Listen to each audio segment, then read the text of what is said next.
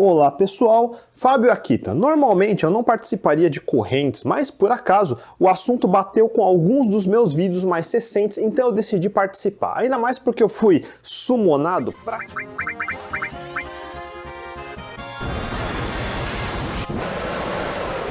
Sumonado, praticamente intimado pelo Dio Linux no vídeo dele de top 3 distros de todos os tempos, que por sua vez foi sumonado pelo Slack Jeff e assim por diante. A ideia é falar sobre as três distribuições Linux que mais me impactaram, mas não vale falar da distro que eu estou usando nesse momento. E no final tem que provocar mais pessoas para continuar a corrente. Esse vídeo vai ser bem curtinho, só para fechar o ano, então vamos lá.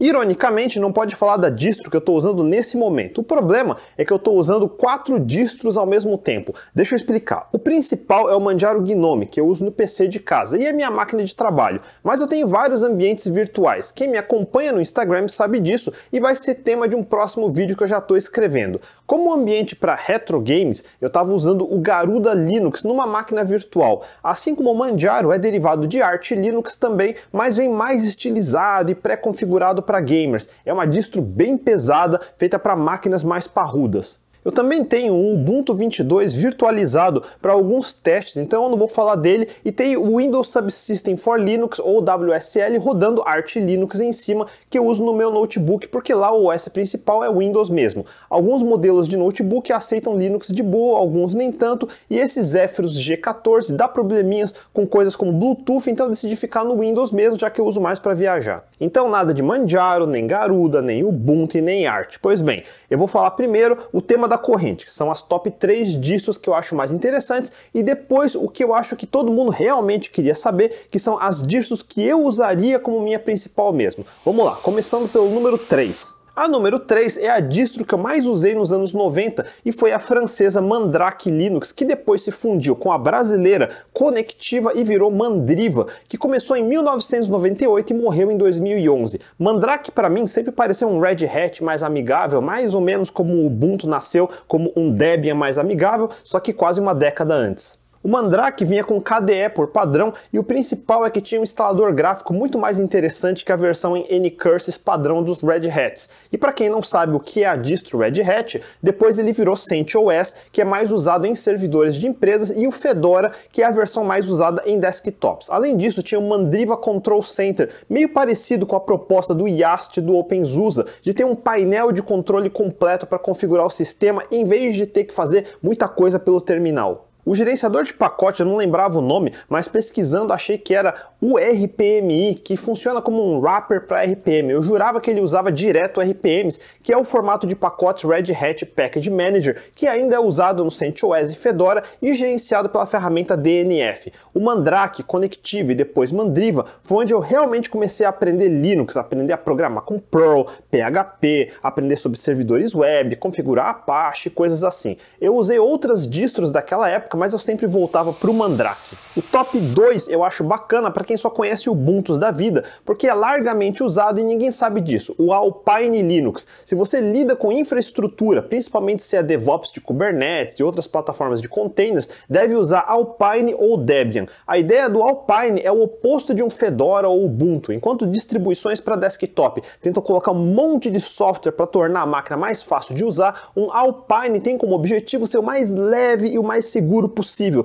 vindo só com realmente o mínimo necessário para um container funcionar. Eu acho que tem louco que tenta usar Alpine como desktop, mas ele não foi feito para isso. Dá, dá, mas não tem vantagem em desktop, só em containers. Ele deriva de uma linhagem anterior de distros, como o antigo LRP ou Linux Router Project ou Linux on a Flop, cuja ideia era ter uma distro tão pequena que caberia num disquete antigo. Esse tipo de distro é útil para botar coisas como roteadores ou firewalls. Sabe o modem de internet que você tem aí na sua casa? É um Linux dessa família, não necessariamente o Alpine, mas parecido. Ele vem com o kernel, os drivers mínimos para coisas como placa de rede, nenhum tipo de interface gráfica pesada como KDE e só um servidor web como Apache para fornecer uma aplicação web que você acessa pelo navegador do seu PC ou via um app no celular. Para quem sabe Docker ou Podman, normalmente puxa imagens cuja base original era um Alpine. Por exemplo, esse é o repositório onde tem o Dockerfile que gera a imagem de Postgres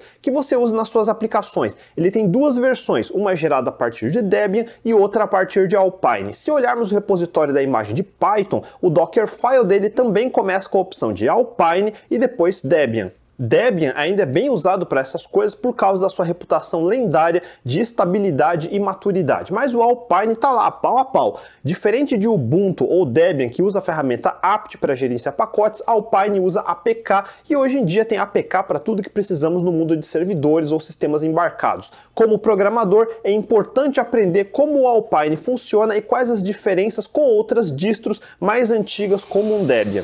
E agora meu top 1 é para dar uma trolladinha, mas mas só para sair do comum. Eu acho que é válido falar do Batocera. Quando falamos em distros para gamers, muitos pensam no Pop OS ou Garuda ou mesmo o meu Manjaro, mas a maioria esquece do Batocera. Eu uso Batocera num Raspberry Pi ligado nesse setup que eu tenho em casa. Eu sempre quis um arcadezão de madeira, que nem tinha antigamente, mas na prática, no meu apartamento pequeno seria um trambolhão ocupando muito espaço. Daí eu resolvi repensar o conceito e ter um arcade minimalista. Eu já tinha um Raspberry Pi sobrando, tinha comprado esse joystick de arcade da 8-bit do, que não é nem de longe bom para competir numa Ivo da vida, mas para jogar casual é excelente. Daí eu comprei esse monitor portátil super fino e leve, tão leve que eu coloquei fita dupla face da 3M atrás e grudei na parede. No Raspberry Pi, antigamente eu instalava o RetroPie, que é outra distro dedicada a retro game, mas o Batocera acho que evoluiu mais rápido e tem o um melhor acabamento. Você baixa a imagem dele, instala no SD card, coloca no Raspberry e já era, tudo funciona.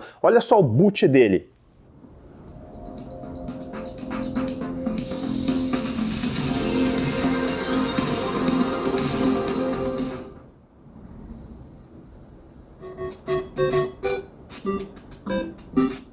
Já vem com emuladores como RetroArch configurado, já vem com o front-end Emulation Station configurado para ficar bonito, que é esse que eu estou mostrando, e já tem todos os perfis de controles de arcade e gamepad, isso é tudo plug and play, não precisa abrir terminal para ficar gambiarrando nada, só copiar os arquivos de ROMs dos jogos e jogar. É excelente para máquinas fracas ou Raspberry para virar central de games antigos.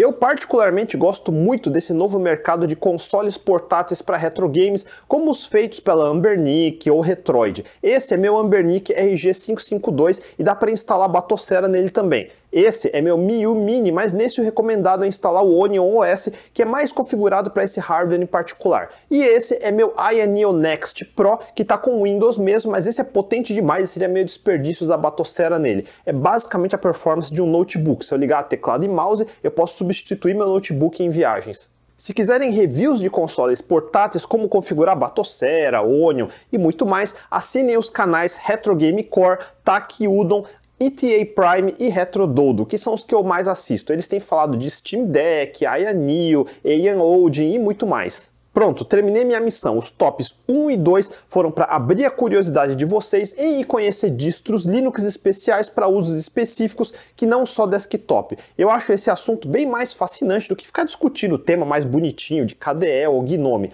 E agora que eu terminei meus top 3 da corrente, deixa eu fazer alguns comentários sobre o que eu acho de outras distros. Para mim, o mundo de distros se divide assim. Primeiro, tem as distros OG, as originais ou derivadas das originais. Coisas como Slackware, que foi meu primeiro distro, ou o Gentoo, que poderíamos dizer que é o menos velho dessa categoria. Mas são as distros que exigem que você tenha mais intimidade com a máquina e com baixo nível da kernel e configurações mais cabeludas. Não foram feitos para serem amigáveis, foram feitos para quem sabe o que está fazendo. Debian, para mim, se encaixa nesse grupo. Se quiserem ver como é Slackware e Gentoo, eu fiz um vídeo para cada recentemente, dei uma olhada depois. Daí existe a Red Hat, que nos anos 90 despontou como a melhor solução de Linux comercial, oferecendo garantia, suporte técnico e tudo mais. Em paralelo, apareceu a alemã Zusa, que hoje é o OpenSUSE e foi competidor de outras comerciais como Caldeira Linux da Novell ou VA Linux, que foi o primeiro IPO de Linux no meio da bolha da internet do fim dos anos 90. Red Hat, junto com a Zusa, foram os únicos que sobreviveram. Dela derivam Fedora e CentOS que se usa até hoje. Na virada do século nasce o Ubuntu, que é derivado de Debian e usa o mesmo formato de pacotes Deb e o mesmo gerenciador de pacotes apt. O Ubuntu é o Debian menos estável porque traz pacotes mais novos. Normalmente em servidor ou embarcado, você não quer os pacotes mais novos, você quer os mais testados, estáveis, maduros e livres de bug. Parte da popularidade do Ubuntu se deve a ele ter sido mais pragmático. Debian segue a filosofia de software livre mais à risca, nada de binário sem código-fonte ou código que não tenha licença realmente livre. Já o Ubuntu preferiu ser mais amigável e incluiu coisas como codecs de MP3, de vídeo, drivers binários de hardware como NVIDIA e tudo mais, e isso facilita a vida do usuário médio, mas já não segue mais a ideia de software livre. Muitas distros hoje fazem a mesma coisa. Em desktop não tem tanto problema instalar um pacote com bug e esperar alguns dias para aparecer a correção, mas em embarcado ou servidor isso é um grande problema. Imagina um bug que é automaticamente instalado em centenas de servidores e causa crash para todos os usuários, seria uma catástrofe. Por isso, um Debian da vida oferece pacotes mais velhos, mas que sabemos que funcionam sólido. Tem gente que não curte o Ubuntu da Canonical, seja porque não gosta de laranja, seja porque não gosta de Snap, ou seja lá o que for, seja porque não curte Unity ou Gnome. Daí surgiram dezenas de distribuições derivadas de Ubuntu. Nessa categoria temos o Pop OS, Linux Mint, Elementary, Zorin OS, Bud, Feren, Lubuntu, KDE e vários outros. O que muda é a interface gráfica, quais pacotes já vem pré-instalado, configurações e tuning do sistema, mas para mim é tudo Ubuntu. Tem uma coisa que eu não curto em apt, que é o gerenciador de pacotes que todos usam, que é ter que instalar e configurar PPAs para instalar pacotes de terceiros. Eu acho um saco, acho manual demais, eu acho bugado. Por isso eu passei a preferir derivados de Arch e Linux para desktop. Arch é o oposto de Debian, o mais instável possível porque ele instala tudo que sai de novo. E eu sou o tipo de cara que gosta de novidades o quanto antes. Arch Linux funciona no sistema de rolling releases,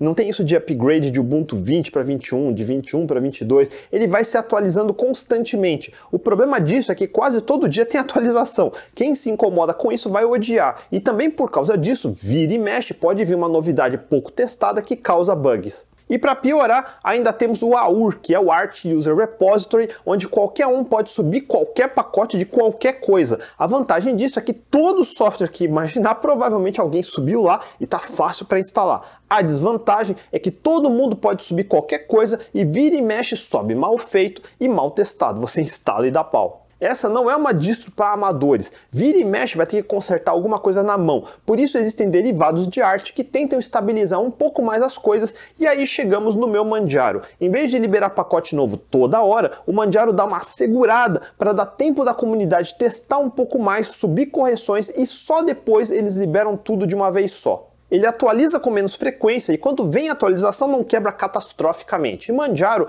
passou a oferecer o sistema de arquivos Btrfs já na instalação em vez de ext4. Então temos suporte a snapshots, que oferece outra camada de proteção caso a gente instale um pacote bugado. Eu vou falar disso em outro vídeo. Isso tudo dito, para um iniciante que não sabe bem que distro usar, eu posso recomendar ou Manjaro, seja KDE ou Gnome, ou Pop OS, que eu acho que é um dos derivados de Ubuntu mais bem feitinhos, ou direto o próprio Ubuntu. A vantagem é que a maioria dos posts de blog tutoriais documentam como fazer as coisas em Ubuntu. Raramente você vai achar um post que ensina como fazer as coisas em Gentoo ou Slackware, mas para Ubuntu é mais fácil. Por isso que falamos que é mais indicado para iniciante, porque tem mais chances de achar documentado como resolver um problema específico.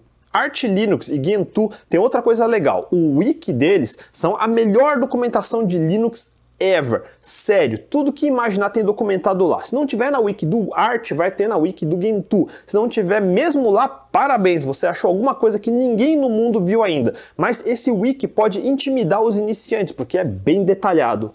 Mas na prática, o que todo mundo quer mesmo saber é qual interface gráfica usar, independente da distro por baixo. KDE, que você gasta algum tempo configurando temas e plugins, costuma ser o mais bonito, mas meio pesadão. Eu recomendo brincar com gerenciadores de tiling window, onde as janelas ficam automaticamente uma do lado da outra, em vez de uma em cima da outra. Quem popularizou isso foi o i3. O próprio Pop OS traz essa funcionalidade de forma opcional, que é legal para começar, mas para ser mais hardcore, tentem usar ou o Sway ou Xmonad. Sway é mais ou menos a mesma coisa que o i3, mas feito para rodar em Wayland. Se tiver GPU que não seja NVIDIA, provavelmente é a que vai rodar melhor. E o mais avançado acho que é o Xmonad, são interfaces gráficas feitas para operar sem mouse. É para programador hardcore de Vim ou Emacs que não tira os dedos das teclas para nada. Eu já usei e se minha rotina ainda fosse só programar, eu certamente usaria um dos dois. Mas como não é mais, eu fico no Gnome, que é o mais simples, não precisa customizar muito e se comporta mais parecido com os antigos macOS. E no geral é isso, por hoje é só. Diferente fazer um vídeo curto assim, e para continuar a corrente eu preciso dar summon em outros canais para passar o bastão. Eu realmente não assisto muitos canais de programação, nem Linux no YouTube, então eu vou chamar dois que eu já interagi pelo Twitter e um terceiro que me indicaram. Eles fazem coisas bacanas que vocês vão gostar. O primeiro é o Vitor Vilela, o moleque é hardcore. Ele pega binários de ROMs de jogos de Super NES que tem problemas de lentidão, como Gradius 3, por exemplo, e ativa chips de aceleração do Super NES, como o SA1. Ele faz assembly de chip de Super NES e a ROM resultante dá até para gravar num chip de cartucho de verdade e jogar no hardware original. Eu encontrei ele por causa do projeto de Super Mario World em widescreen. Sério, ele ajustou o jogo todo para ter mais espaço na direita e na esquerda e dá para ver mais da fase ao mesmo tempo sem quebrar nada. Só baixar um emulador como o BSNES que tem suporte a esse tipo de hack e jogar. Eu assino o Patreon dele, deem uma olhada. O canal de YouTube ainda é pequeno, mas vale a pena. O segundo que me veio à cabeça é o Picuma. Pai Kuma, Picumar eu acho que ele é professor brasileiro que trabalha na Inglaterra e ele vende cursos online em inglês. E eu sei, logo eu, anticurso, recomendando curso é foda. E já deixando claro que ele não me pagou para dizer isso, mas os temas dos cursos dele são interessantes. Segundo o site dele, o objetivo é ensinar as fundações da programação de verdade, que eu sempre falo que ninguém ensina, como álgebra linear, trigonometria, matemática discreta, análise numérica, cálculo. Só que em vez de serem aulas teóricas chatas, ele faz isso aplicando na construção de um motor de jogos 2D em C++, ou programando em assembly do antigo Atari VCS, ou replicando o sistema de raycasting usado nos primeiros jogos de tiro como Wolfenstein.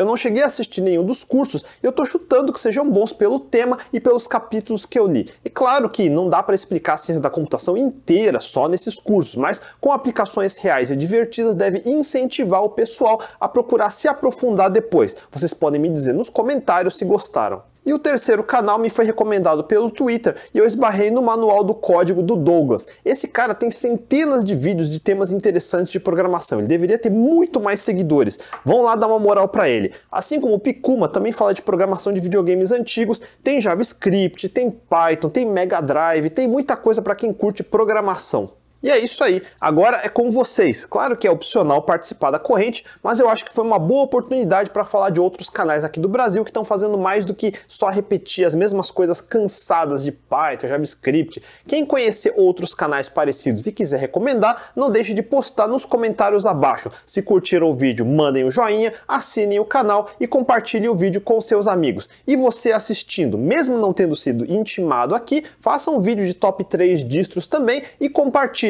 Boas festas, Feliz Natal e a gente se vê em 2023. Feliz Ano Novo!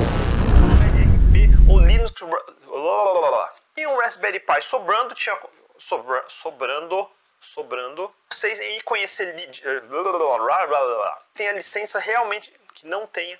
Chegamos no meu Windows, como a programação nem Linux no no, no, no que eu li. Claro que dá, não dá.